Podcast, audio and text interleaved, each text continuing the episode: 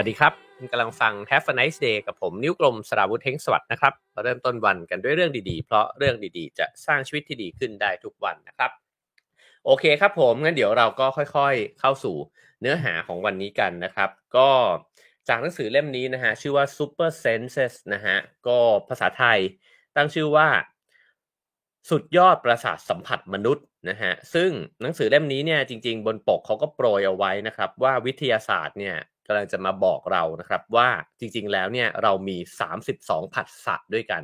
อันนี้เคยคุยกันไปแล้วบ้างนะฮะใน Have a nice day ที่ผมบอกว่าตอนที่ไปเรียนกับพี่อ้อยเนี่ยนะฮะแล้วก็ได้ไปเรียนรู้เรื่องธรรมชาติเนี่ยตอนนั้นเนี่ยก็รู้สึกสะดุดใจมากเลยที่พี่อ้อยบอกว่าไอการที่เราเข้าใจว่าเรามีผัสสะเนี่ยเพียงแค่ 5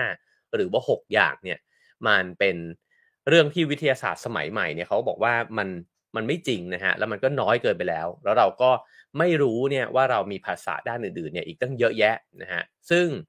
ในบางตำราก็บอกว่ามีถึง 50 กว่าภาษานะครับ แต่ว่าหนังสือเล่มนี้เนี่ยจะพูดถึง 32ภาษาผู้เขียนนี่คือคนคุณเอมมายังนะฮะแล้วก็ผู้แปลคือคุณสิรีทรสิมะวัฒนานะครับ จากสำนักพิมพ์แคคตัสนะครับ ก็ขอบคุณ สำนักพิมพ์แคคตัสด้วยนะครับ ที่ส่งหนังสือดีๆนะครับ มาให้เล่าสู่กันฟังต่อมาให้รีวิวนะฮะแล้วก็ขอชวนกันไปซื้อด้วยครับ เพราะว่าเล่มนี้ผมว่าสำหรับตัวผมเองผมว่าเปิดหูเปิดตามากๆนะฮะคือมันอาจจะเป็นหนังสือที่เวลาเราเห็นที่ร้านเรารู้สึกว่าเราจะอ่านมันไปทำไม ก็คือว่าพอมันเป็นวิทยาศาสตร์ ดูแล้วมันเหมือนจะเป็นวิทยาศาสตร์มากนะฮะแต่ว่าพอได้อ่านเนี่ยมันเป็นหนังสือวิทยาศาสตร์ที่อ่านสนุกมาก แล้วมันก็ขยายความเข้าใจของเราเนี่ยเกี่ยวกับตัวเราเอง เกี่ยวกับเพื่อนมนุษย์เนี่ยไปได้อีกเยอะเลยนะฮะผมคิดว่าผมตัวผมเองอ่านไป 2 บท แล้วก็รู้สึกว่าแค่นี้ก็สามารถที่จะทำความเข้าใจคนอื่นๆเนี่ยได้มากขึ้นแล้วนะครับ วันนี้หยิบเอามาฝากเรื่องของการมองเห็นนะฮะว่าเขาบอกว่ามันเป็นประสาทสัมผัสที่มันทรงพลังมาก แต่ว่ามันก็หลอกลวงเราเนี่ยได้มากด้วยเช่นกันนะครับ หนังสือเล่มนี้เนี่ยบอกว่าไอ้เจ้า ความรู้แบบที่บอกว่าผัสสะ5ชนิดของมนุษย์เนี่ยมันเริ่มต้นจากอริสโตเติลนะฮะแล้วก็พอมาจนถึงทุกวันนี้เนี่ยเราก็ยังคงเชื่ออริสโตเติลอยู่เลยนะฮะทั้งทั้งที่จริงเนี่ยมันมีข้อมูลใหม่ๆเนี่ยอีกตั้งเยอะแยะแล้วที่จะบอกว่าไอ้เจ้า 5 ผัสสะนั้นมันน้อยเกินไป ทีนี้พอมาพูดถึงการมองเห็นนะครับเขาก็บอกว่าเราต่างรู้กันดีว่ามันเป็นภาษาที่มนุษย์เราเนี่ยใช้อย่างมากนะฮะแล้วก็เรารับรู้โลกใบนี้เนี่ยผ่านการมองเห็น เพราะว่า การมองเนี่ยการใช้สายตาเนี่ยนะครับมันก็เหมือนกับการที่เราเนี่ยสามารถยืดแขนขาตัวเองเนี่ยออกไปได้ยาวขึ้น เพราะว่าตาของมนุษย์เนี่ยพอมันมาอยู่ในตำแหน่งนี้นะฮะจริงๆก็ของสิ่งมีชีวิตจำนวนมากแหละนะครับ แต่มนุษย์นี่ก็ชัดมาก เพราะว่าเราก็ยืนสองขาขึ้นมา แล้วตามันก็มาอยู่ตรงข้างหน้านี้ แล้วก็เราเห็นในองศาที่มันกว้างมากนะฮะมันช่วยให้เราเนี่ยสามารถที่จะมองไปข้างหน้าแล้วเห็นว่าอาหารมันอยู่ตรงไหน ศัตรูมันอยู่ตรงไหนนะครับ สิ่งภัยร้ายต่างๆ นานาเนี่ยมันอยู่ไกลแค่ไหนไอ้เจ้าการยืดระยะออกไปแบบนี้เนี่ยมันก็สร้างความปลอดภัยแล้วก็การอยู่รอดเนี่ยให้กับสิ่งมีชีวิตอย่างเราเนี่ยมากขึ้นมาก คือเราอยู่ตรงนี้แต่ว่าเรารับรู้โลกเนี่ยไกลออกไปมากๆนะครับ เพราะฉะนั้นเนี่ยมันจึงเป็นผัสสะที่สำคัญมากๆอย่างหนึ่ง ทีนี้ อันหนึ่งที่ผมก็เคยตั้งคำถามเหมือนกันว่าดวงตาเนี่ยมันเกิดขึ้นมาได้ยังไงทำไมอยู่ๆเนี่ยสิ่งมีชีวิตมันถึงมีดวงตาเกิดขึ้นนะฮะมันน่าสนใจนะครับ หนังสือเล่มนี้อธิบายว่าไอ้เจ้าการมองเห็นของสิ่งมีชีวิตนะครับ มันเริ่มต้นขึ้นจากการตรวจจับแสง ซึ่งมันเป็นสัมผัสแบบโบราณมากนะฮะคือในสิ่งมีชีวิตก่อนที่จะมีดวงตาเนี่ยสิ่งมีชีวิตทั้งหลายก็ล้วนแล้วแต่มีเอ่อเรียกว่าต่อมก็ได้นะฮะในการที่จะ ตรวจจับแสงเนี่ยด้วยกันทั้งสิ้นนะเขาบอกว่าต้นโอ๊กในสวนสาธารณะนะฮะนี่ฝรั่งก็ต้นโอ๊กนะฮะต้นจามจุรีก็อาจจะมีนะฮะแล้วก็บอกว่าแบคทีเรียต่างๆเนี่ยก็มีไอ้เจ้าสิ่งที่ตรวจจับแสงแบบนี้ด้วยเช่นกันนะฮะแล้วพอสิ่งมีชีวิตเนี่ยมันวิวัฒนาการมามามาเรื่อยๆนะฮะประมาณสัก3 3,500 ล้านปีก่อนเขาก็บอกว่ามันก็เกิดแบคทีเรียชนิดหนึ่งเนี่ยซึ่งเราก็รู้จักกันในนามที่เรียกง่าย ๆ ว่าสาหร่ายสีเขียวแกมน้ำเงินเนี่ยนะครับ มันก็ใช้แสงเนี่ยเพื่อสร้างพลังงานใช่ไหมครับทีนี้ไอ้เจ้าแบคทีเรียชนิดนี้เนี่ยมันก็จำเป็นจะต้องหาแสง จริง ๆ แสงเนี่ยมันมีความสำคัญมากกับสิ่งมีชีวิตนะฮะแล้วก็พอมันจะต้องหาแสงเนี่ยมันก็เลยต้องพัฒนาตัวเองนะฮะเพื่อที่จะมีอุปกรณ์บางอย่างที่จะบอกได้ว่าแสงเนี่ยมันอยู่ตรงไหน มันจะได้พาตัวเองไปไปเจอแสงใช่ไหมครับ แล้วมันจะได้มีชีวิตอยู่รอดต่อไป เขาบอกว่า ในการทดลองนะฮะจริงๆเพิ่งมามีคำตอบเนี่ยในปี 2016 นี้เองนะครับ มีแบคทีเรียสกุลหนึ่งนะฮะชื่อเรียกว่า Synecho Synechocystis นะฮะซึ่งพอได้ใช้กล้องจุลทรรศน์เนี่ยส่องเข้าไปนะฮะเขาไปเจอว่ามันมีจุดแสงเนี่ยที่สว่างขึ้นที่ด้านหนึ่งนะฮะของเยื่อหุ้มเซลล์ ซึ่งปรากฏว่าพอตรวจลงไปเนี่ยก็ไอเจ้าจุดแสงเนี่ยมันทำหน้าที่เนี่ยนะฮะคล้ายๆกับลูกตา คือมันเหมือนเซลล์เนี่ยมันเป็นเซลล์ที่ทำหน้าที่คล้ายลูกตา ถามว่ามันมองเห็นไหมมันอาจจะไม่ได้เท่ากับการมองเห็นนะฮะแต่ว่ามันรู้ว่าแสงเนี่ยอยู่ตรงนั้น แล้วพอมันรู้เนี่ยมันก็จะกำหนดทิศทางของตัวเองเนี่ยที่จะเคลื่อนที่เนี่ยไปได้นะครับซึ่งในนี้เขาบอกว่าการตรวจจับแสงเนี่ยมันก็หมายถึงการได้รับพลังงานชีวิตนะฮะแล้วก็หมายถึงการรอดชีวิตด้วย ซึ่งในฐานะประสาทสัมผัสเนี่ยสิ่งนี้มันมีประโยชน์มากนะฮะกระทั่งไอ้เจ้าสัตว์ต่างๆ นานาสิ่งมีชีวิตทั้งหลายเนี่ยแตกต่างสปีชีส์กันเนี่ยนะฮะถึง 96%เนี่ยมีความสามารถในรูปแบบนี้นะครับก็คือมีต่อมมีอุปกรณ์เนี่ยในการที่จะรู้ว่าแสงอยู่ตรงไหนไอ้เจ้าอุปกรณ์เหล่านี้ค่อยๆ พัฒนามาเรื่อยๆนะครับแล้วก็บางบางสำหรับบางสปีชีส์มันก็กลายมาเป็นดวงตาเขาบอกว่าซากฟอสซิลของดวงตาที่เก่าแก่ที่สุดเนี่ยนะครับที่ ได้ค้นพบจนถึงตอนนี้เนี่ยมีอายุถึง 520 ล้านปี นั่นแปลว่าเรามีสิ่งมีชีวิตที่มีดวงตาเนี่ยเกิดขึ้นมานานมากแล้วนะครับ แล้วก็ไอ้เจ้าพัฒนาการด้านการมองเห็นเนี่ยสำหรับสิ่งมีชีวิตเนี่ยในนี้เขาเขียนว่ามันเหมือนกับการแข่งขันสะสมอาวุธกันเลย เพราะสิ่งมีชีวิตต่างๆ พยายามที่จะพัฒนาความสามารถด้านการมองเห็นของตัวเองนะฮะขึ้นมาเรื่อยๆนะครับ นี่ก็มีสิ่งมีชีวิตร้องอยู่ข้างๆผมอยู่นะฮะซึ่งอวัยวะที่ใช้มองเห็นเนี่ยมันก็มีตั้งแต่ในน้ำนะครับ แล้วก็ค่อยๆกลายมาเป็นบนบกนะฮะซึ่งมันก็ช่วยทำให้เราค้นหาอาหาร แล้วก็รู้ว่าเนี่ยคือพวกเดียวกันกับฉันแล้วก็รู้ด้วยว่านี่คือพวกที่มันกำลังจะมาล่าฉันนะฮะสิ่งเหล่านี้ก็เกิดขึ้นก็เพื่อที่จะให้มีชีวิตต่อไป ทีนี้พอ ไอ้เจ้าสิ่งมีชีวิตในน้ำเนี่ยมีดวงตานะครับเขาก็บอกว่าดวงตาเนี่ยมันก็ได้ขยับค่อยๆ ขยับมาเรื่อยๆนะฮะแล้วก็ขยายขึ้นมาด้วยนะฮะดวงตาเนี่ยขยายขึ้นเกือบ 3 เท่า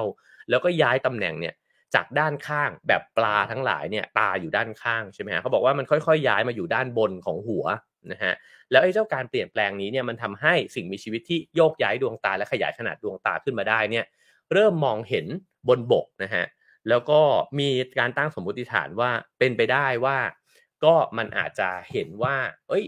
ข้างบนเหนือน้ำนั้นลองคิดนะฮะว่าปลาเนี่ยตาอยู่ข้างๆอาจจะมองไม่เห็นว่าข้างบนเนี่ยมันมีอะไรนะครับ ทีนี้พอมีบางอย่างเนี่ยที่ตามันมาเคลื่อนมาอยู่ในตำแหน่งที่เริ่มที่จะมองเห็นข้างบนได้ ก็เห็นว่าบนบกมันมีแหล่งอาหารอีกเยอะเลยนี่หว่า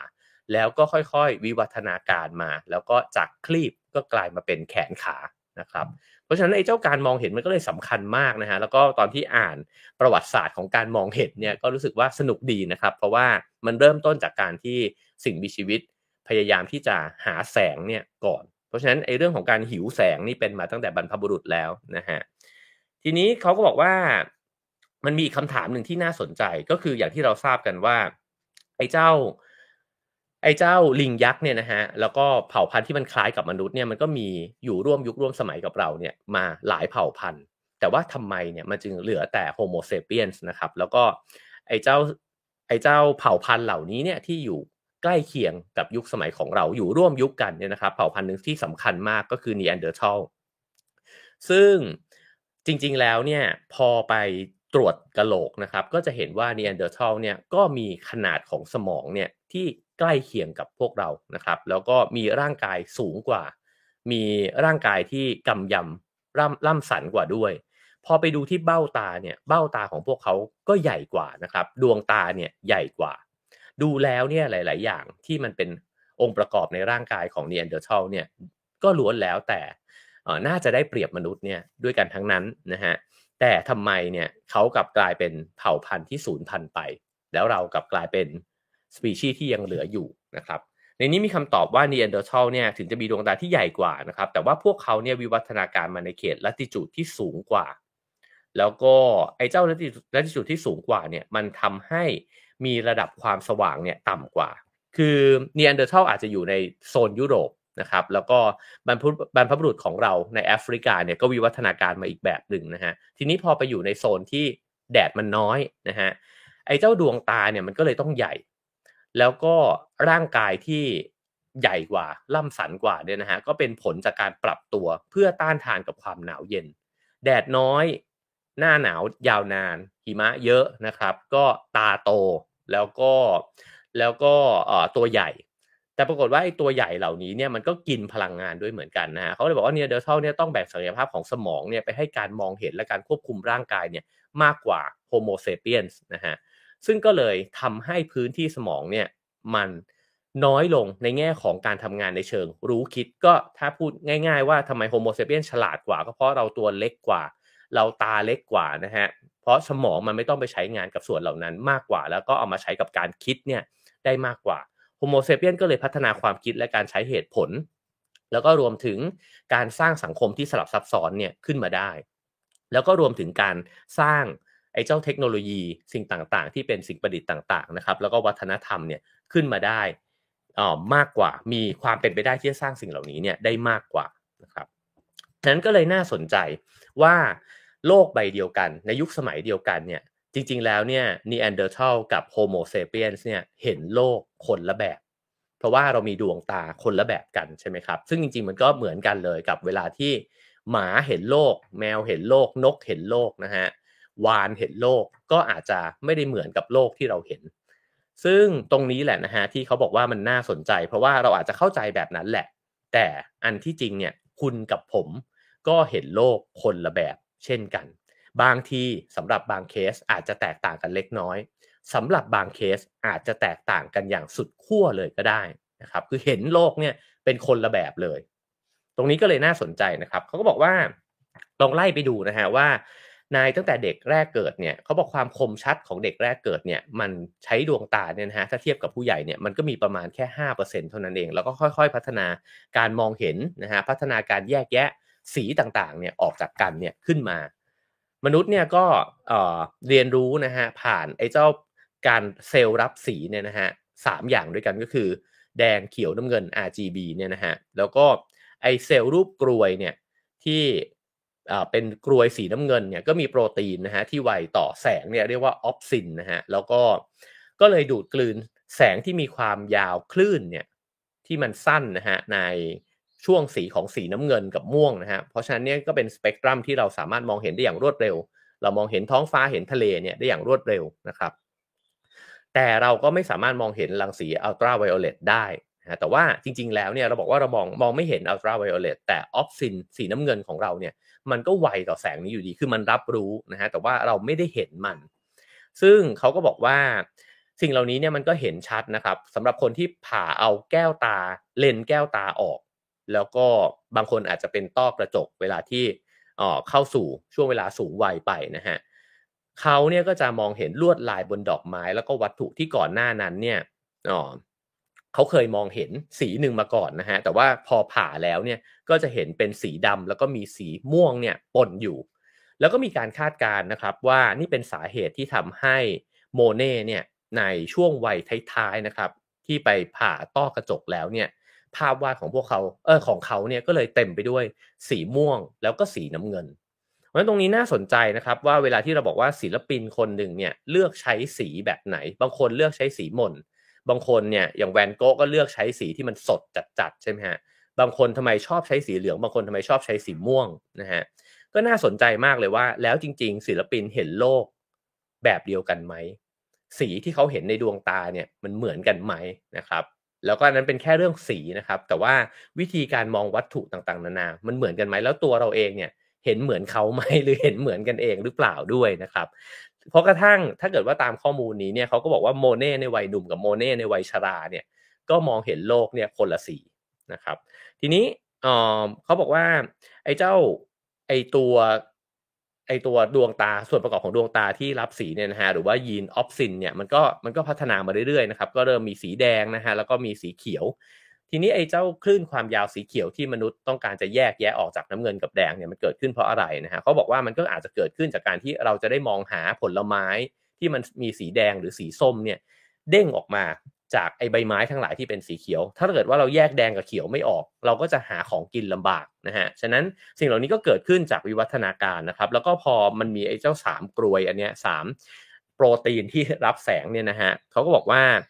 มันก็ทำให้จำนวนสีสันที่เราสามารถจำแนกออกมาได้เนี่ยมันเพิ่มขึ้นมหาศาล ก็นับจากหมื่นสีเนี่ยกลายเป็นล้านสีเลยนะฮะ คือเราเห็นความแตกต่างของสีเนี่ยมันก็เหมือนทีวี ที่พอมันละเอียดขึ้นเรื่อยๆเนี่ยไอ้เจ้าสีต่างๆ นานาของความแตกต่างเนี่ยมันก็มันก็ยิ่งโหตะลึงพึงเพลิดมากขึ้นเรื่อยๆนะครับและสิ่งนั้นก็ทำให้มนุษย์เนี่ยมีเป็นสิ่งมีชีวิตที่ enjoy การมองเห็นด้วย เรารู้สึกรื่นรมนะฮะกับการที่ได้มองเห็นสิ่งต่างๆ เสียตังค์เข้าไปดูพิพิธภัณฑ์นะครับ เพื่อที่จะมองดูงานศิลปะ เสียตังค์เข้าไปดูหนังที่มันสวยงามแบบนี้นะครับ แล้วก็ในเมื่อมนุษย์เนี่ยไวต่อสีสามสีนี้นะฮะก็จะมีมนุษย์ที่มีอ๋อมีดวงตาที่มองไม่ได้เห็นสามสีนี้เหมือนคนอื่นด้วยเช่นกันนะฮะคือคนที่มองเห็นเหมือนกันก็มองไม่ได้เห็นเหมือนกัน แต่ก็จะมีคนที่ชัดเจน เช่น มีภาวะตาบอดสีใช่ไหมครับ ซึ่ง ในภาวะตาบอดสีก็ทำให้บางคนก็อาจจะแยกแดงกับเขียวออกจากกันยากนะครับ แล้วเขาก็บอกนี่เป็นเหตุผลที่ทำให้โลโก้ของ Facebook เนี่ยเป็นสีน้ำเงิน เพราะมาร์คซักเคอร์เบิร์กเนี่ยมีภาวะตาบอดสีแดงกับเขียวนะฮะ แล้วเขาก็บอกว่าเขาเนี่ยมองเห็นสีน้ำเงินชัดเจนที่สุดก็คือ มันไม่ต้องไปปนกับสีอื่นนะครับ แล้วก็เพราะฉะนั้นอันนี้ก็เป็นพื้นฐานอันหนึ่งที่เราก็จะเริ่มเห็นนะฮะ แล้วก็เป็นสิ่งที่เราอาจจะพอรู้อยู่แล้วแหละว่า เรื่องของสีเนี่ยมนุษย์อาจจะมองไม่เห็นเหมือนกันนะฮะแล้วก็เพราะว่าในหมู่คนที่มองเห็นสีได้เป็นปกตินะครับ ก็คือไม่ได้ตาบอดสีเนี่ยสีต่างๆเนี่ยมันก็แตกต่างกันอยู่ดี นักวิจัยในสหรัฐเนี่ยนะครับ ก็ไปค้นพบว่ายีนออฟซินสีแดงเนี่ยมีความหลากหลายมากๆนะฮะก็ไปทำการทดลองในจำนวนคนประมาณ 236 คนเท่านั้นเองนะฮะแต่ว่าเป็นคนที่มาจากหลายประเทศทั่วโลกเนี่ย ก็พบกับรูปแบบที่แตกต่างกันทั้งหมดเนี่ย 85 แบบ หมายถึงว่า คนที่มองเห็นแอปเปิลลูกเดียวกัน หรือว่าสีเดียวกันเนี่ยนะฮะ ในรูปเดียวกันเนี่ย ไม่ได้เห็นสีแดงเดียวกัน เห็นเป็นสีเนี่ย 85 แบบเลย จากคนแค่ 200 กว่าคนนะฮะ ผมก็ตั้งคำถามเหมือนกันว่าถ้าถ้า test คนเป็นล้านเนี่ย มันจะเห็นความแตกต่างมากขนาดไหน ทีนี้เขาพูดถึงเรื่องของนาฬิกาชีวิตนะครับเขาบอกว่าไอ้เจ้านาฬิกาชีวิตเนี่ยมันก็ช่วยทำให้เราเนี่ยใช้ชีวิตไปตามรูทีนของเราใช่ไหมครับ เราตื่นกี่โมงอ๋อนาฬิการ่างกายมันตั้งไว้แล้วนะฮะเราเริ่มง่วงตอนกี่โมงแบบนั้นนะครับ ซึ่งไอ้เจ้าสิ่งเหล่านี้เนี่ยมันก็ประสานกลไกทุกอย่างเลยนะฮะตั้งแต่การตื่นการหลับการย่อยอาหารนะครับ แล้วก็เขาบอกว่านาฬิกาเรือนนี้มันสัมพันธ์กับโลกแวดล้อม ของเรานะฮะก็คือเวลาที่ฟ้าสว่าง เวลาที่ฟ้ามืดต่างๆ นานา ซึ่งเรารับรู้ข้อมูลเหล่านี้เนี่ยได้จากดวงตานะฮะแต่ก็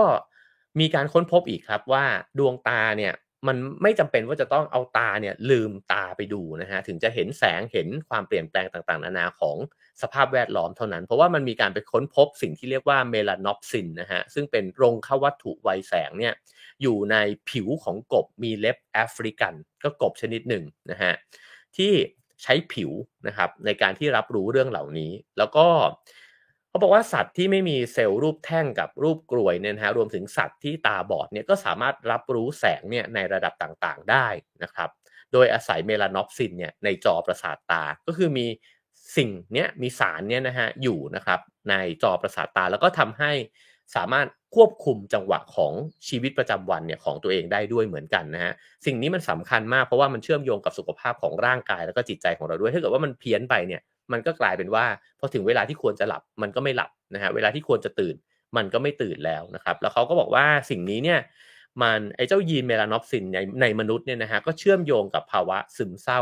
หลังจากการเปลี่ยนฤดูกาลด้วย แล้วก็คนที่มีภาวะนี้เนี่ยก็จะรู้สึกหดหู่ซึมเศร้านะฮะในช่วงฤดูหนาวที่มันมีอากาศที่มืดครึ้มก็คือแสงน้อยก็จะไปกระทบกับเรื่องของจิตใจด้วยนะฮะ ตรงนี้ผมว่าก็น่าสนใจอีกเหมือนกัน เพราะว่าเวลาที่เราบอกว่าทำไมคนบางคน active มากๆเลย แล้วคนบางคนทำไมแบบเซื่องเซื่องซึมซึมสลับกันไปตามฤดูกาลอะไรแบบนี้นะฮะบางคนอาจจะรู้สึกแย่ๆในช่วงฤดูฝนแบบนี้เนี่ย ผมว่ามันก็น่าสนใจว่าจริง ๆ มันอาจจะเกิดตั้งแต่ในพื้นฐานร่างกายเราแล้วที่เราเนี่ยมีการทำงานของส่วนต่างๆ ของร่างกายที่มันแตกต่างกันนะครับ อันนี้จริงๆตอนที่อ่านก็รู้สึกเหมือนกันว่าตอนนั้นเนี่ยที่เคยไป เรียนภาษาอังกฤษเนี่ยนะฮะอยู่ที่ลอนดอนตอนนั้นอยู่ประมาณ 7 เดือน แล้วตอนผมไปใหม่ ๆ มันใกล้ๆจะ summer นะครับ แล้วก็รู้สึกว่าลั้นลามากทุกสิ่งทุกอย่างน่าตื่นเต้นไปหมดนะครับ แต่ว่าพอกระเถิบมาถึงเดือนพฤศจิกายนเนี่ยก็มีความรู้สึกหดหู่นะฮะแล้วก็หดหู่หนักเนี่ยจนตอนถึงเดือนธันวานะครับ คือรู้สึกว่ามันทั้งหนาวทั้งคลึ้มคลึ้มมาก ๆเลยนะฮะแล้วก็รู้สึกว่า จริงๆไอ้เรื่องของแสงต่างๆ นานาเนี่ยมันมีผลต่อสภาพจิตใจของเราแน่ๆนะครับเขาก็บอกว่าหากจะให้ช่วยนะฮะในเรื่องของร่างกายเราเนี่ยให้มันรับรู้ว่าในแต่ละวันเนี่ยมันดำเนินไปยังไง แล้วเราจะใช้ชีวิตสอดคล้องไปกับสภาพแวดล้อมนะครับ เราจำเป็นที่จะต้องให้การใช้ชีวิตของเราเนี่ยมันสอดคล้องกับโลกใบนี้ด้วย เช่น ตื่นเช้ามาดวงตาเนี่ยมันควรจะได้เห็นแสงแดด เพราะว่านั่นคือความจริงของโลกนะฮะแล้วก็ตอนกลางคืนมันก็ควรจะมืดอย่างที่มันอย่างที่โลกมันมืดเขาบอกว่าที่มนุษย์เราเนี่ยมีปัญหาเรื่องสุขภาพมากขึ้น ก็เพราะว่าเราตื่นมาบางทีเราไม่เห็นแสงแดดด้วยซ้ำแล้วก็กระโดดเข้าไปในรถนะฮะแล้วก็กระโดดเข้าไปในออฟฟิศ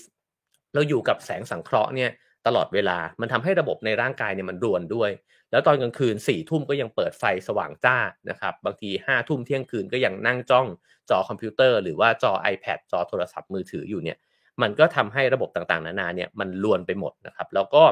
ไอ้เจ้าการรับแสงต่างๆ นานาเนี่ยมันก็สำคัญมาก เพราะว่า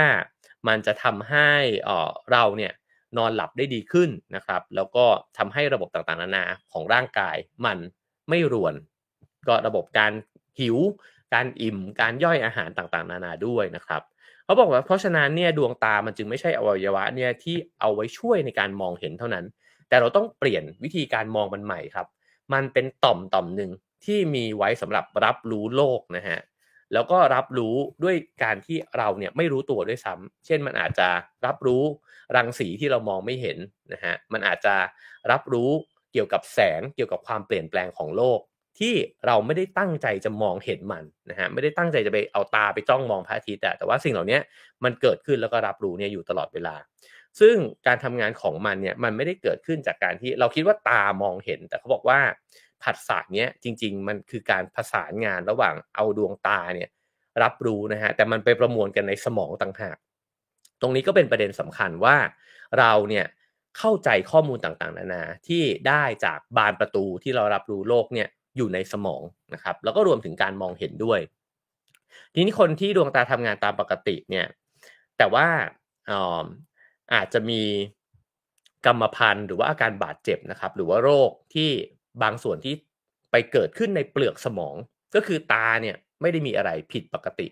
แต่สมองอาจจะได้รับอุบัติเหตุหรือว่าโรคโรคภัยไข้เจ็บบางอย่างนะฮะแล้วก็ทำให้เกิดการบกพร่องขึ้นมาเนี่ย เขาก็บอกว่ามันก็เกิดเหตุการณ์ขึ้นมากมาย เช่น ไม่สามารถมองเห็นวัตถุที่อยู่นิ่งได้ คือวัตถุที่นิ่งเนี่ยมองไม่เห็นตาปกติเลยนะฮะ แต่พอวัตถุเคลื่อนไหว จับจับได้จับสัญญาณได้ว่าวัตถุเคลื่อนไหวอยู่ หรือบางคนเนี่ยบอกว่าเห็นว่าจมูกเนี่ยคือจมูก แต่ว่าไม่สามารถมองเห็นใบหน้าของคนคนนั้นทั้งทั้งใบหน้าเนี่ยได้นะฮะฉะนั้นสิ่งที่มันสำคัญไม่แพ้กับดวงตาเลยก็คือสมองนั่นเองนะฮะ ฉะนั้นพอมันพูดแบบนี้แล้วเนี่ย เราเคยหยิบเอาหนังสือของโอลิเวอร์แซกมาคุยกันนะฮะว่า สมองพอมันทำงานคนละแบบนะครับ มันก็ทำให้เรารับรู้โลกเนี่ยแตกต่างกันไปด้วย ตรงนี้ก็เลยน่าสนใจนะครับ มาเริ่มจากเรื่องสีก่อนก็ได้นะฮะเขาบอกว่าสีของวัตถุต่างๆ เนี่ย เราเห็นไม่เหมือนกัน บางคนเห็นมันแจ๊ดมากเลย แต่บางคนเนี่ยเห็นมันหม่นกว่าคนอื่น คนที่เป็นโรคซึมเศร้าเนี่ยจัดอยู่ในคนกลุ่มนี้ คือเวลาที่เราบอกว่าทำไมเธอแบบไม่สดใสล่าเริงเลย แล้วเพื่อนที่เป็นโรคซึมเศร้าเขาอาจจะบอกกับเราว่า เออเขาเห็นโลกเป็นสีเทาไปหมดเลย คือโลกมันไม่มีอะไรสดใสเลย ถ้าเราไม่ได้เข้าใจตอนที่ผมก่อนที่จะอ่านหนังสือเล่มนี้ผมก็รู้สึกว่าอ๋อมันเป็นคำพูดเปรียบเปรยนะฮะแต่หนังสือเล่มนี้พยายามจะบอกว่ามันตรงไปตรงมาแบบนั้นเลยนะฮะคือสีเนี่ยมันสดน้อยลง เวลาที่อยู่ในสภาวะนั้นนะครับ แล้วก็ยังมีอันนึงที่น่าสนใจมากก็คือว่า ถ้าเราแบ่งคนเป็นสองกลุ่มเนี่ย คนกลุ่มหนึ่งเนี่ย ที่เป็นคนกลุ่มที่ใจกว้างเปิดรับนะฮะแล้วก็เชื่อมโยงกับสิ่งต่างๆ ชอบทดลองชอบอะไรแบบนี้นะฮะอาจจะมองเห็นโลกใบนี้เนี่ยแตกต่างจากคนที่มีเส้นขีดกั้นตลอดเวลา เช่น ไม่ถูกก็ผิดไม่ชั่วก็ดีนะฮะแบบนี้เอาแบบนี้ไม่เอานะฮะอันนี้ไทยอันนู้นไม่ใช่คนไทยแบบเนี้ยอะไรแบบเนี้ยนะครับเขาบอกว่าคนสองกลุ่มนี้เนี่ยเห็นโลกนะฮะคือเอาดวงตาเนี่ยมองเข้าไปในโลกเนี่ยเห็นกันคนละแบบ เพราะว่าคนในแบบที่ใจกว้างแล้วก็พยายามที่เปิดรับประสบการณ์ใหม่ ๆ แล้วก็เป็นคนที่มักจะมีหัวคิดสร้างสรรค์เนี่ยเป็นคนที่อดกลั้นต่อสิ่งที่คลุมเครือเนี่ยได้มากกว่า เช่นเวลาที่เอาตาจ้องไปไกลแล้วเห็นว่าอะไรไม่รู้อะไม่แน่ใจ เขาสามารถที่จะทนกับสภาวะนั้นเนี่ยได้มากกว่านะฮะในขณะที่คนอีกกลุ่มหนึ่งเนี่ยถ้าเจออะไรที่คลุมเครือเนี่ยมันจะรับไม่ค่อยได้ หรืออาจจะมองไม่เห็นความคลุมเครือนั้น แต่ต้องการที่จะตัดสินใจไปเลยว่า ตกลงมันขาวหรือมันดำ ตกลงมันซ้ายหรือมันขวาแบบนั้นนะฮะเขาบอกว่ามีการทดลองนะครับ โดยการที่ให้เอาแถบสีแดงเนี่ยจ่ออยู่ที่ตาข้างซ้ายของเรานะฮะแล้วก็เอาแถบสีเขียวเนี่ยจ่อไว้ที่ตาข้างขวา ซึ่งปกติแล้วเนี่ยการทำงานของสมองเนี่ยมันไม่สามารถที่จะเห็นภาพสองภาพเนี้ยพร้อมๆกันไปได้แล้วรู้เรื่องนะฮะเขาบอกว่าสมองมันได้ทำงานด้วยวิธีการที่ปิดตาปิดภาพมันไม่ได้เราไม่ได้หมายถึงหลับตาลงไปนะฮะแต่ว่ามันค่อยๆ รับรู้เนี่ยทีละภาพ แล้วในบางขณะเนี่ย หรือในบางกรณีเนี่ยภาพสองภาพเนี่ยมันจะซ้อนมัวโมมัวเนี่ยซ้อนมาเข้าด้วยกันนะฮะปรากฏว่านักศึกษาที่ทำคะแนนสูงเนี่ยในเรื่องของประสบการณ์การรับภาพที่มันเอามาซ้อนกันได้เนี่ยนะครับ ก็เป็นคนที่เปิดรับประสบการณ์เนี่ยมากกว่า ก็คือเป็นคนที่สร้างสรรค์มากกว่าว่าง่ายๆอย่างนั้นก็ได้นะฮะแล้วก็คนที่ไม่สามารถจะเห็นภาพของสองภาพนี้มาซ้อนกันตรงกลางได้เลยเนี่ยก็เป็นคนที่มีการ คิดเนี่ยแบบชัดเจนเนี่ยมากกว่า ตรงนี้ก็น่าสนใจนะครับ แล้วก็ฉะนั้นเนี่ยเขาก็เลยบอกว่าเวลาที่เราเห็นว่าคนคนหนึ่งเนี่ยสามารถเชื่อมโยงสิ่งนู้นสิ่งนี้เข้าด้วยกันเนี่ยได้คล่องแคล่วกว่าคนอื่น มันก็อาจจะเป็นเพราะว่าดวงตาของเขาเนี่ยมันมองเห็นนะไอ้เจ้าสิ่งที่มันคุมเครือเนี่ยแล้วก็ซ้อนเข้าด้วยกันเนี่ยได้ดีกว่าเออก็น่าสนใจนะฮะอีกอันหนึ่งที่ก็น่าสนใจมากๆเลยก็คือ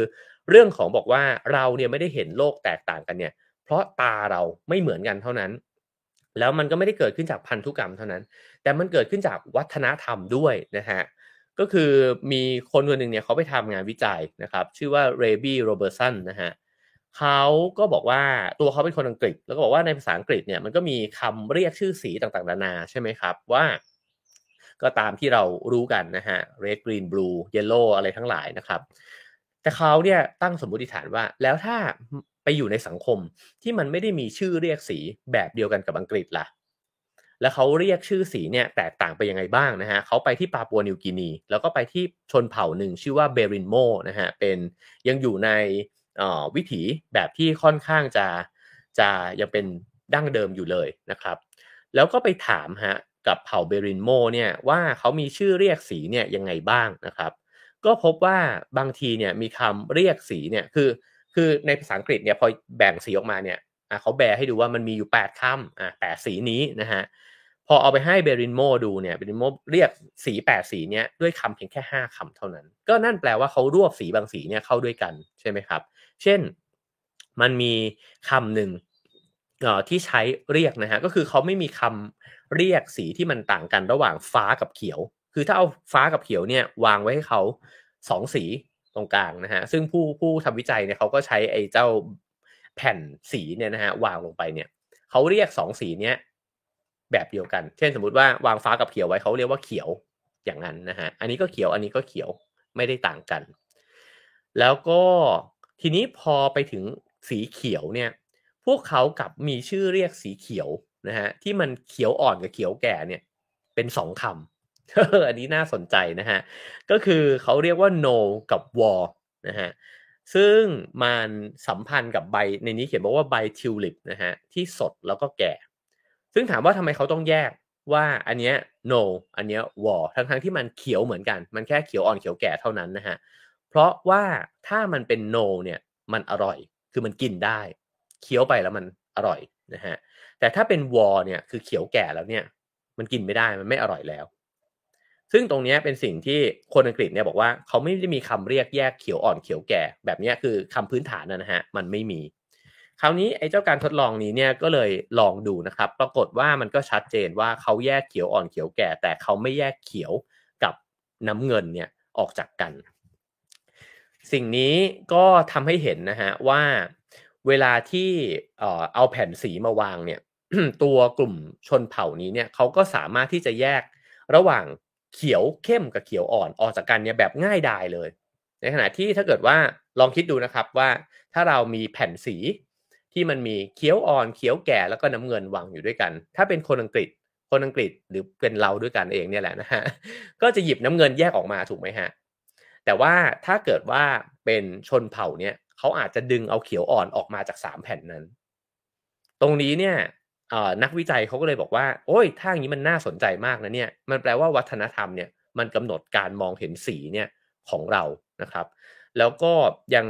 พูดไปถึงเรื่องภาษาด้วยว่าภาษามันก็กำหนดวิธีการมองสีด้วยเหมือนกันอย่างที่เราเคยทราบกันว่าหลายคนก็จะบอกว่าภาษาญี่ปุ่นมีชื่อเรียกของฤดูกาลที่มันแตกต่างมากนะฮะหรือว่าสีในบางภาษาเนี่ยขาวมัน ถ้าใครดูคังคูไบก็จะเห็นว่าเสื้อสีขาวชุดสีขาวเนี่ย ของนางเอกที่จะเลือกจะจะเรียกเนี่ยนะฮะก็มีวิธีการเรียกสีขาวที่แตกต่างกันนะฮะหรือว่าในรัสเซีย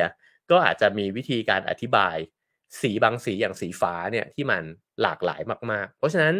วัฒนธรรมและภาษาทำให้เราเนี่ยรับรู้สีเนี่ยแตกต่างกันไปด้วยนะครับ ก็ยังมีคนเนี่ยไปทดลองกับอีกเผ่าหนึ่งนะฮะก็คือในนามิเบียที่มีสังคมชนเผ่าชื่อว่าฮิมบานะฮะ ฮิมบาเนี่ยก็เรียกสีที่รวมเอาสีฟ้ากับสีเขียวเนี่ยเข้าด้วยกันเหมือนกันนะครับเขาเนี่ยไม่สามารถที่จะแยกสองสีนี้เนี่ยออกจากกันได้เลย แล้วในหนังสือเล่มนี้ก็พาย้อนกลับไปว่าชาวกรีกโบราณเองเนี่ยก็ไม่มีคำที่เอาไว้เรียกสีฟ้านะฮะโฮเมอร์เนี่ยก็เคยพรรณนาท้องทะเลเนี่ยว่าเป็นสีวายเข้มนะครับ ฉะนั้นสิ่งเหล่านี้เนี่ยอ๋อมันจึงน่าคิดนะครับว่าแล้ว เราเนี่ยมองเห็นสิ่งต่างๆเนี่ยเหมือนกันมากน้อยแค่ไหน แล้วถามว่าทำไมล่ะ คนต่างสังคมกันถึงเรียกสีแล้วก็มองสีไม่เหมือนกัน เพราะว่าความจำเป็นในชีวิตมันไม่เหมือนกัน เขาบอกว่าอย่างชนเผ่าเบรินโมเนี่ยที่เขาไวมากต่อการแยกสีเขียวออกจากกัน ก็เพราะว่ามันสำคัญกับชีวิตเขาเขาต้องเลือกใบไม้มากินนะฮะมันก็เลยสำคัญอันไหนมีพิษอันไหนไม่มีพิษอันไหนอ่อนอันไหนแก่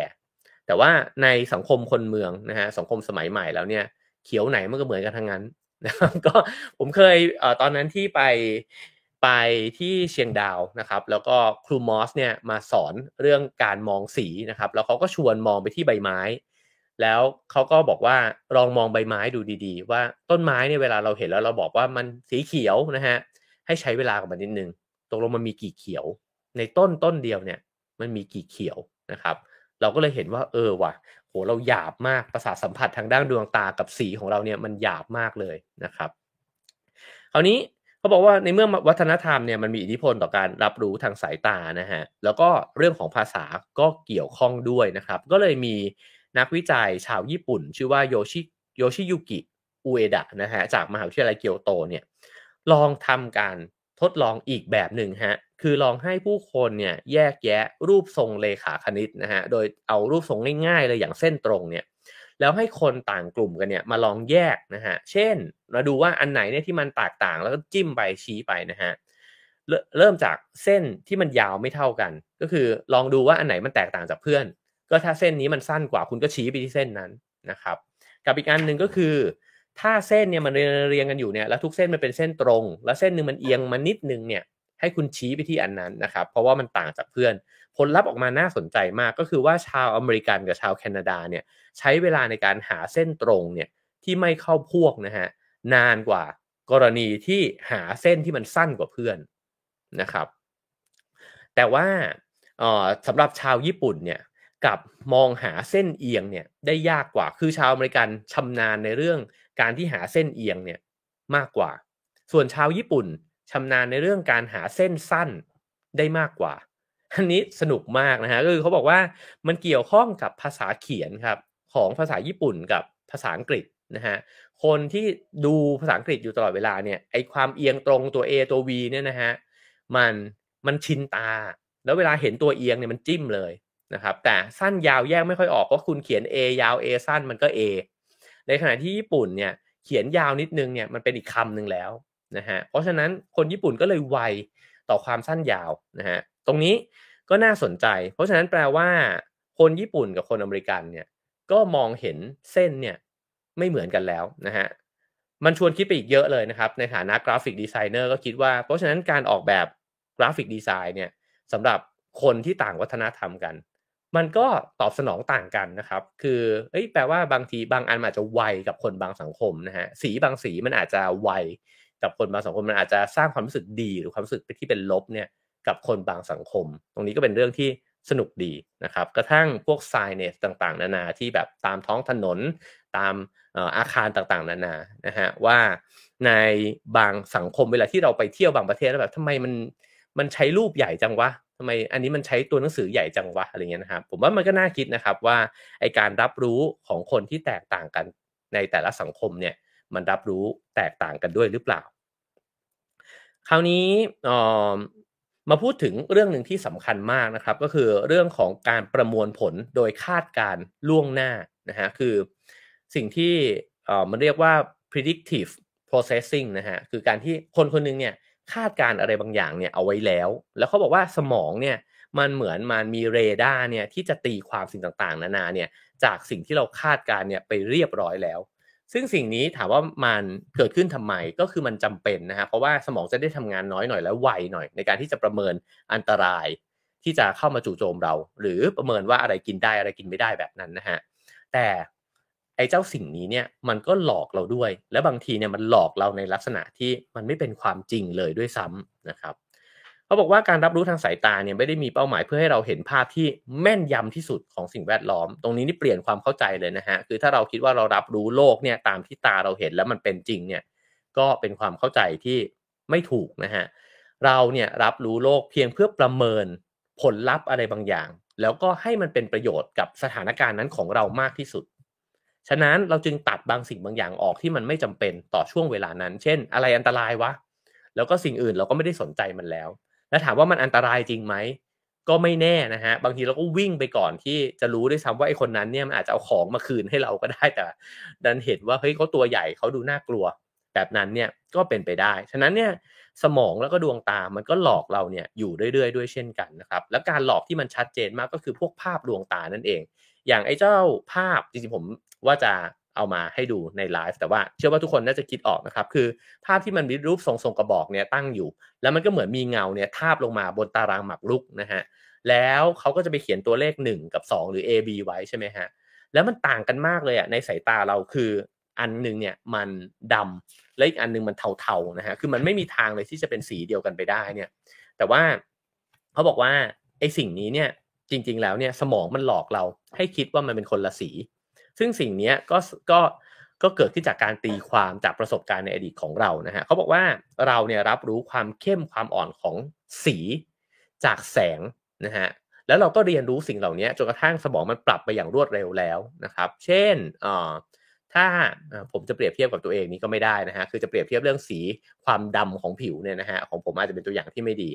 เช่น สมมุติว่าคุณเห็นเพื่อนคนหนึ่งที่ปกติเขาผิวขาวนะฮะแล้วก็พอเขาเข้ามาในร่มเนี่ยผิวเขามันเข้มขึ้นเนี่ย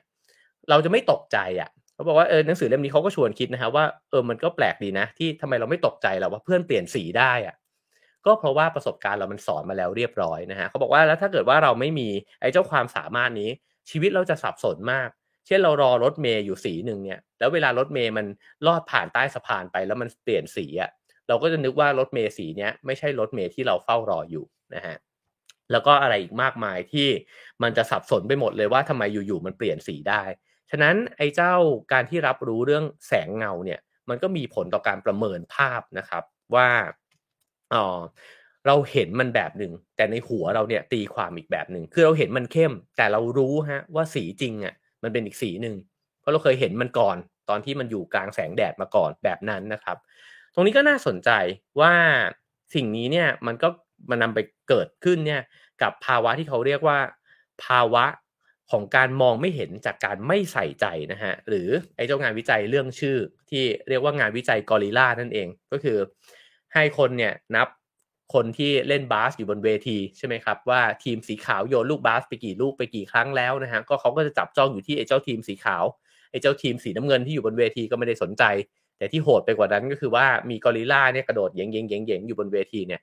คนจำนวนมากก็มองไม่เห็นเลย เพราะว่าสมองเขาไม่ได้คิดว่าข้อมูลนั้นมันสำคัญ สิ่งเหล่านี้เกิดขึ้นทุกวันทุกเวลานะฮะว่าเราทอดสายตามองออกไปเนี่ยมีสิ่งต่างๆนานามากมายเต็มไปหมดอาจจะเป็นร้อยเป็นพัน อย่างใช่ไหมครับ แต่ว่าเรามองเห็นเนี่ยเฉพาะสิ่งที่เราอยากจะเห็นเท่านั้นเอง ตรงนี้เนี่ยโอ้ถ้าคิดเนี่ยจะเห็นว่ามันสร้างอคติให้เกิดขึ้นกับชีวิตเราเนี่ยได้มากเลยนะฮะถ้าเราอยากจะเห็นคนคนหนึ่งเรารู้สึกว่าคนคนนี้อ่อมันปรากฏตัวอยู่ทุกที่เลยนะครับ แล้วก็ถ้าเราไม่ชอบใครสักคนหนึ่งเราก็อาจจะเห็นคนคนนี้ปรากฏตัวอยู่ทุกที่ด้วยเหมือนกัน เพราะว่าเราเลือกแล้วที่จะเห็น แล้วถ้าเราไม่สนใจ บางอย่างเลย เราก็จะไม่สนใจไปเลยด้วยเหมือนกันนะฮะเช่นสมมติว่าเราเป็นคนขับรถนะฮะแล้วเราไม่สนใจจักรยานเนี่ยจักรยานเนี่ยต่อให้มันขับอยู่ในถนนกรุงเทพ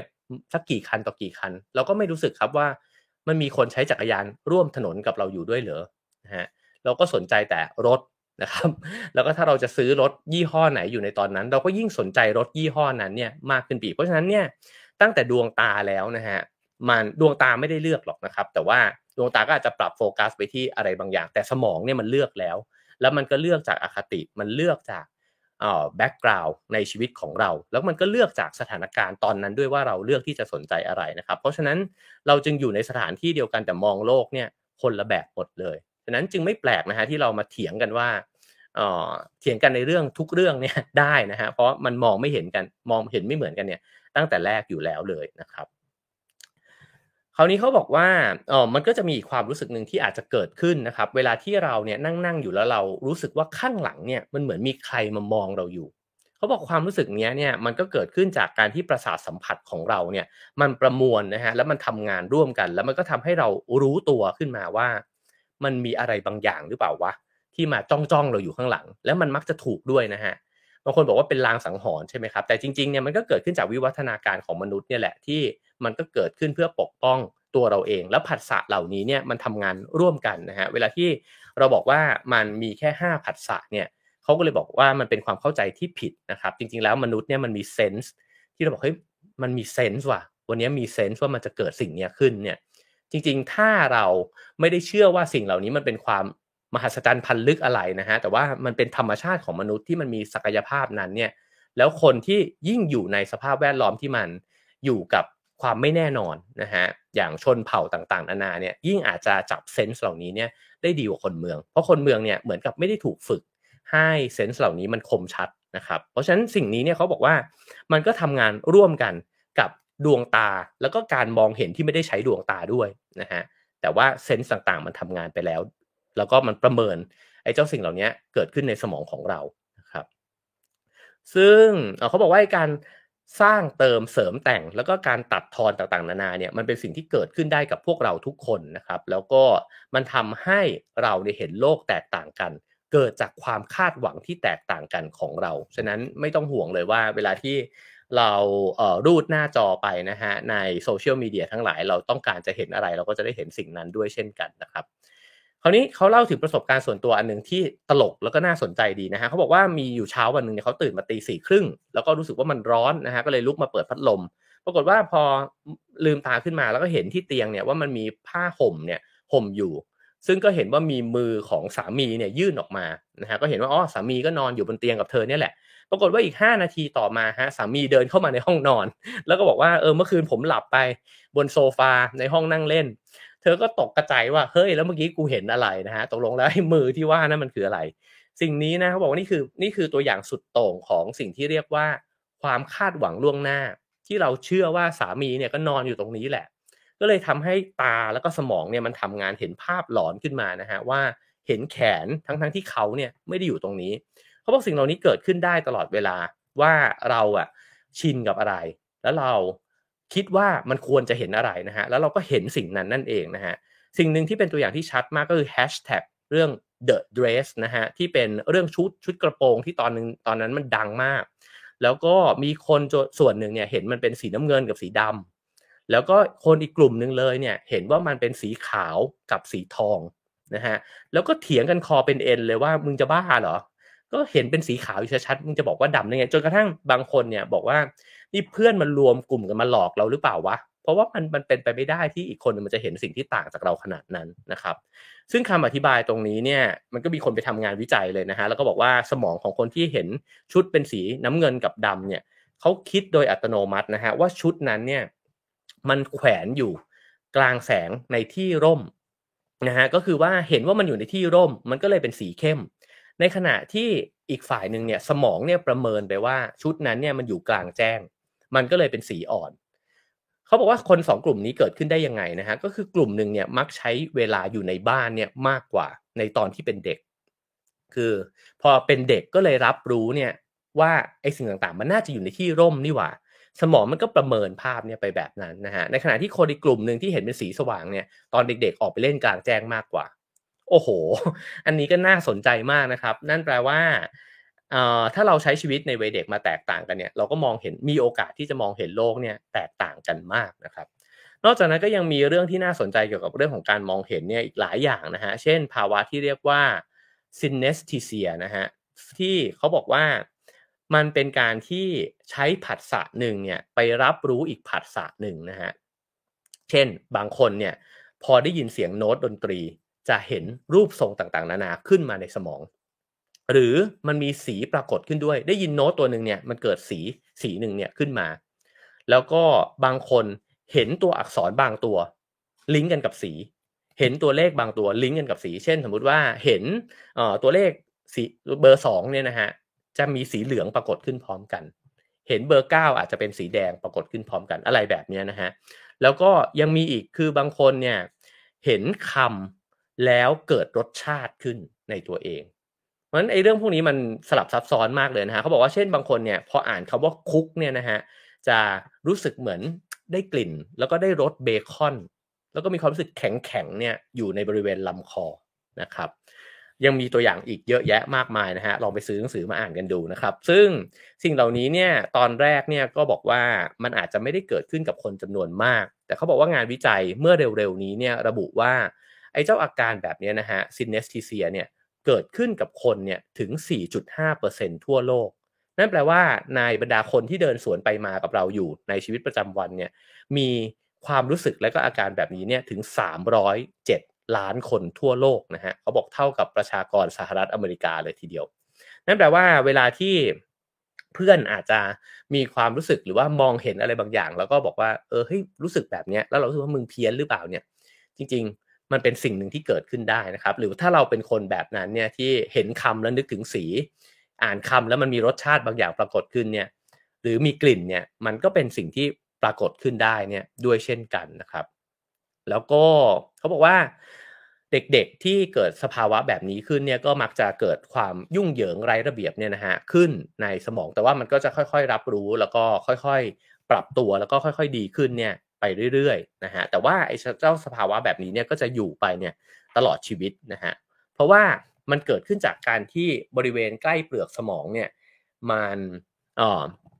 ไม่ได้ที่โดยปกติไม่ได้สื่อสารกันสักเท่าไหร่เนี่ยนะฮะมีการแลกเปลี่ยนกันมากกว่าปกติ มันก็เลยไปเชื่อมโยงกันเนี่ย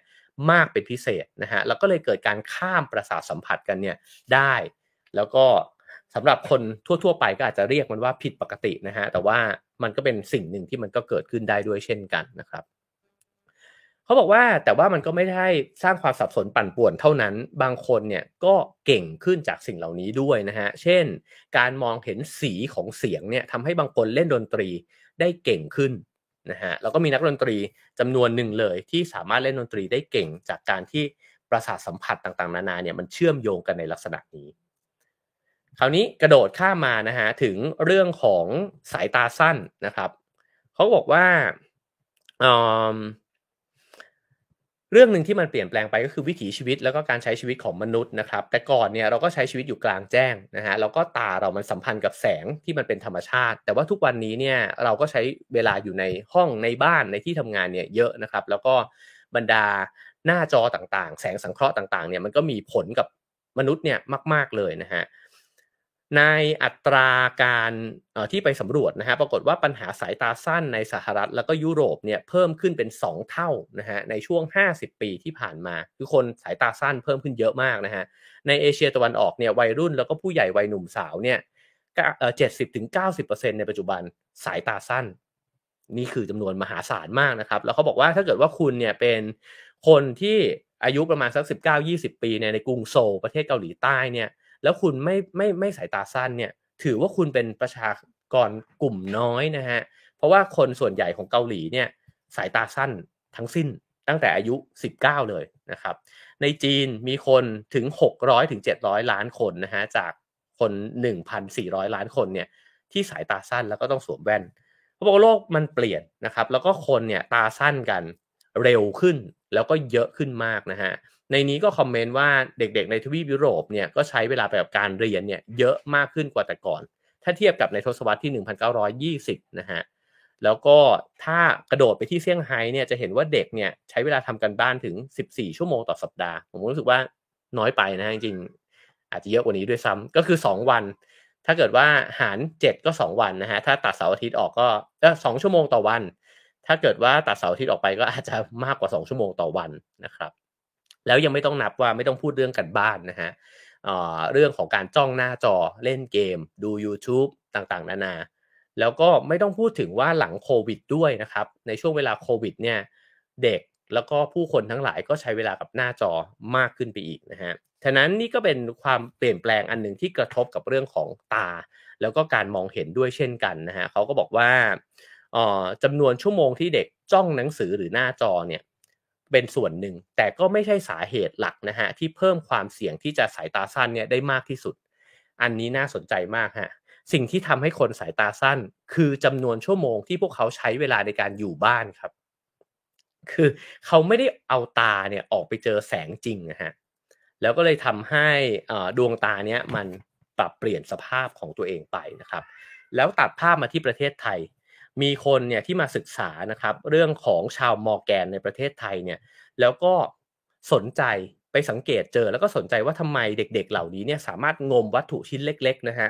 ที่อยู่ใต้ทะเลเนี่ยได้พวกหอยตลับเปลือกหอยนะฮะปลิงต่างๆ นานาเนี่ยงมขึ้นมาได้ วันนั้นดูรายการ Super Hundred Super Ten นะฮะของพี่ซุปเนี่ยก็เออเห็นว่าโหมีเด็กทะเลเนี่ยเขาลงไป เอา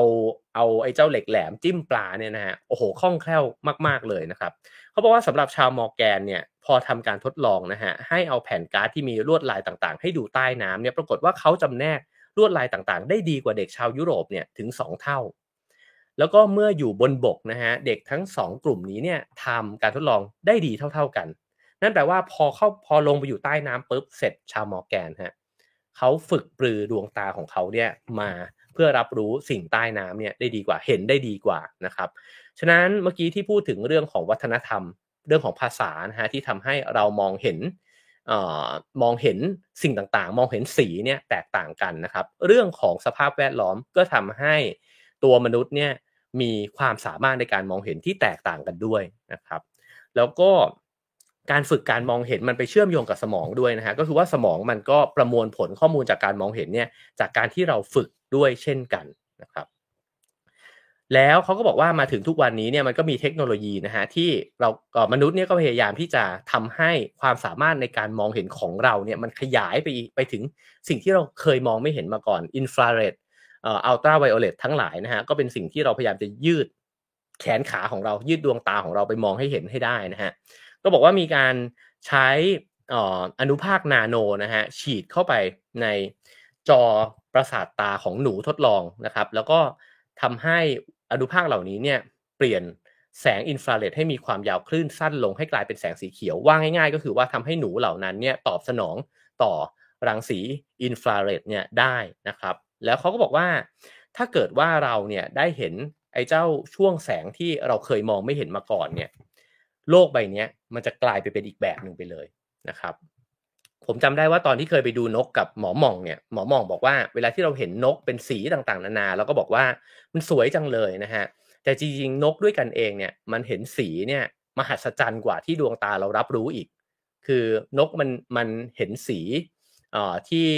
ในคลื่นที่ตามนุษย์เนี่ยมองไม่เห็นด้วยนะครับ เพราะฉะนั้นสีของนกที่นกเองด้วยกันมองเนี่ยมันก็จะโหตะลึงพึงเพลิดมากขึ้นไปอีกนะครับ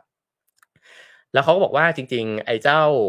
ไอ้เจ้าความฝันนี้ไม่ได้อยู่ไกลนะฮะอีกไม่นานมนุษย์น่าจะได้มองเห็น สิ่งที่เราเคยมองไม่เห็นมาก่อน แล้วก็รับรู้โลกเนี่ยแตกต่างไปจากที่เรารับรู้อยู่ในตอนนี้ได้เลยนะครับ คราวนี้อ๋อมาถึงช่วงท้ายๆแล้วนะครับเขาก็บอกว่างานวิจัยใหม่ๆเนี่ยที่ว่าด้วยวิธีการที่สมอง เราเชื่อมโยงกับตานะฮะทำให้เราเนี่ยเบิกเนตตัวเองด้วยเหมือนกันก็คือว่า เราไม่ได้คิดว่าตาตาเท่านั้น ที่มันเอาไว้เปิดโลกนะฮะแล้วก็สัมผัสรับรู้โลกข้างนอก แล้วก็ไม่ใช่แค่ตาเท่านั้นที่มันบอกกับเราว่าเราเห็นอะไรอยู่ แต่จริงๆ มันเกิดขึ้นจากการประมวลต่างๆ นานาเนี่ยของสมองต่างหาก แล้วสมองที่ทำงานแตกต่างกันของคนแต่ละคนนะครับ ตั้งแต่ยีนที่มันไม่เหมือนกัน ตั้งแต่วัฒนธรรมที่มันไม่เหมือนกันภาษาที่ใช้ไม่เหมือนกันนะครับ แล้วก็สภาพแวดล้อมที่มันไม่เหมือนกันรวมถึงอดีต และการตีความล่วงหน้าที่แตกต่างกันนะฮะ ทำให้คนแต่ละคนมองโลกไม่เหมือนกัน จะบอกว่าไม่เหมือนกันเลย ก็อาจจะเป็นไปได้นะฮะคือเรามองเห็นอะไรหลักๆ เนี่ยคล้ายกัน แต่ในรายละเอียดอาจจะแตกต่างกันมาก ๆ เลยก็เป็นไปได้นะฮะฉะนั้นเนี่ยประสาทสัมผัสมันก็เลยไม่น่าไว้ใจนะครับ แล้วก็ไอ้โลกภายนอกที่เรารับรู้เนี่ยมันเป็นโลกของเราเท่านั้น มันไม่ได้เหมือนเพื่อนข้างๆเราซะซะซะทุกอย่างนะฮะแล้วก็สิ่งเหล่านี้มันเกิดขึ้นเพราะอะไรนะฮะมันก็เกิดขึ้นเพราะว่า มันก็เกิดจากวิวัฒนาการที่มันทำให้เรารอดชีวิตนะฮะทำให้เราได้สืบพันธุ์ทำให้เราได้เจริญเติบโตขึ้นมา แล้วเราก็ใช้ทรัพยากรทั้งหมดเนี้ยเพื่อที่จะอย่างรู้ความหมายของสิ่งต่างๆนะฮะในโจทย์ของชีวิตก็คือว่าเราอยากรับรู้มันให้เร็วที่สุด ฉะนั้นต้องทดไว้ในใจสักนิดหนึ่งแบบที่หนังสือเล่มนี้บอกนะฮะว่าเราต้องการรับรู้มันให้รวดเร็วที่สุด ไม่ใช่ถูกต้องที่สุด ฉะนั้นเวลาที่เรามองเห็นอะไรบางอย่าง มองเห็นอะไรในสถานการณ์หนึ่งแล้วเราบอกว่า โอ้ผมเห็นมันแล้วผมเข้าใจนะฮะก็เราก็เข้าใจเฉพาะที่เราต้องการเข้าใจเท่านั้นเองนะครับเขาบอกว่ามันเป็นแหล่งข้อมูลอันยอดเยี่ยมนะฮะเวลาที่เราวัดมันจากความเร็ว แต่มันอาจจะเป็นแหล่งข้อมูลที่ไม่ได้ดีนัก เวลาที่เราต้องการความแม่นยำเพราะฉะนั้นเนี่ยมันไม่ใช่เป็นแค่เรื่องของการมองเห็นเท่านั้น แต่ว่าเซนส์ต่างๆของเราเนี่ยนะฮะก็ยังตกอยู่ใน ร่องเดียวกับการมองเห็นด้วยเหมือนกันคือว่าเราก็เข้าข้างตัวเอง เราก็มีอคติเราก็ประเมินสิ่งต่างๆเนี่ยตามธรรมชาติของเราเท่านั้น เพราะฉะนั้นเราก็ได้ยินสิ่งต่างๆนานาไม่เหมือนกันด้วยนะฮะเดี๋ยวถ้ามีโอกาสจะหยิบเอาเรื่องการได้ยินมาเล่าอีก แล้วเป็นบทที่ผมอ่านแล้วผมเข้าใจมากๆเลยว่าทำไมเวลาที่ผมไปอยู่ตรงไหนแล้ว มันได้ยินเสียงอะไรเล็ก ๆ น้อยๆเนี่ยผมจะต้องบ่นกับชิงชิงเนี่ยตลอดเวลาว่าทำไมร้านนี้มันต้องเปิดเพลงแบบนี้ด้วยวะหรือว่า เออเจาะถนนอีกแล้ว เอ้ยตัดหญ้าอีกแล้วนะฮะแล้วก็บางคนเขาก็ไม่ได้เดือดร้อนกับไอ้เจ้าเสียงเหล่านี้เลย หนังสือเล่มนี้เนี่ยอธิบายว่า เอาแค่เราได้ยินเสียงเสียงชัดหรือว่าได้ยินไกลได้ยินไกลเนี่ยมันก็ไม่เหมือนกันแล้ว เพราะฉะนั้นคนบางคนไม่อ่อนไหวเลยฮะต่อเสียง แต่อาจจะอ่อนไหวกับอย่างอื่น แล้วคนบางคนก็อ่อนไหวกับเสียงมากๆนะฮะเพราะฉะนั้นนี่คือเรื่องราวที่หยิบมาฝากกันนะครับ จากหนังสือ Super Senses นะฮะก็ฉบับภาษาไทยก็ชื่อ Super Sense เลยนะครับ แล้วก็ ชื่อว่าสุดยอดประสาทสัมผัสมนุษย์นะฮะคุณเอมมายังเป็นผู้เขียน แล้วก็ผู้แปลคือคุณสิรีทรสิมะวัฒนานะครับ จริงๆ สนุกมากแล้วก็เปิดหูเปิดตามากนะครับ ชวนกันไปซื้อมาอ่านนะฮะสำนักพิมพ์แคคตัสนะครับ ขอบคุณสำนักพิมพ์ด้วยนะครับ ที่เอื้อเฟื้อหนังสือนะฮะแล้วก็ผมว่าพออ่านไปเรื่อยๆ มันจะวิจิตพิสดารไปอีกเพราะว่ามันจะพาเราไปถึงเพราะบทนำเนี่ยเขาเกิดไปแล้วนะฮะว่าเซนส์ของมนุษย์สำหรับเขามี 32 เซนส์นะฮะ มันจะมีรายละเอียดเยอะมาก ไว้จะหยิบมาฝากกันอีกนะครับ ถ้าชอบก็พิมพ์คะแนนเข้ามาได้เช่นเคยนะครับ ความพึงพอใจ 5 4 3 2 1 0 นะครับ ชอบไม่ชอบแค่ไหนนะครับ ถ้ามีคนชอบเยอะก็จะหยิบเอาบทที่น่าสนใจมาเล่ากันอีกในครั้งหน้านะครับ แล้วก็สามารถสนับสนุนรายการนะครับ แล้วก็ช่อง r a Finger Channel นะครับ ได้ตามเบอร์บัญชี แล้วก็ QR code ที่ขึ้นอยู่บนหน้าจอนะครับ ถ้าชอบก็ฝากแชร์ ฝากกดไลค์ฝากกด subscribe ช่องกันไว้ได้นะฮะใครที่เพิ่งเข้ามาดูก็ดูย้อนหลังได้เพียบเลยนะฮะมีเนื้อหาสาระดีๆนะครับ ให้ติดตามกันเยอะแยะเลยนะครับขอบคุณทุกคนนะครับที่คอมเมนต์กันเข้ามาที่ทักทายเข้ามาแล้วก็ที่พิมพ์คะแนนกันเข้ามาด้วยนะครับ มีเลข 5 หลายตัวเลยนะฮะ ก็ไว้จะหยิบเอาเล่มนี้มาเล่าสู่กันฟังอีกแล้วกันนะครับ ใครที่สนใจก็ไปอ่านล่วงหน้ากันไว้ก่อนเลยก็ได้นะครับ แล้วก็ขอบคุณทุกคนนะฮะที่เขียนไปสมัครเข้ามาในบุ๊กคลับแล้วก็เข้ามาร่วมกิจกรรมกันด้วยนะฮะสนุกมากๆเลยนะฮะในวันเสาร์ที่ผ่านมานะครับ ก็รอติดตามกันได้ในในครั้งหน้านะครับ แล้วก็ใครที่ได้รับหนังสือของผมแล้ว ฉบับปกแข็งนะฮะ Live in Peace นะครับ ถ้าเขียนรีวิวหรือว่าอ่านแล้วเป็นยังไงนะฮะ ก็สามารถติด hashtag live in peace หรือว่า r o w finger ก็ได้นะครับ จะตามเข้าไปอ่านนะครับ โอเคครับ เดี๋ยวไปต่อกันในคลับเฮาส์ครับผม ก็ใครที่เคยมีเซนส์แปลกๆ ก็ขึ้นมาแชร์ได้นะครับ หรือว่ามีการมองเห็นที่แตกต่างจากเพื่อน หรือว่าคนอื่นๆยังไงนะฮะก็ขึ้นมาแลกเปลี่ยนกันได้ หรือใครที่มีความรู้เรื่องภาษานะฮะก็ขอเชิญนะครับ เจอกันพรุ่งนี้7จ็ดโมงเช้าครับผม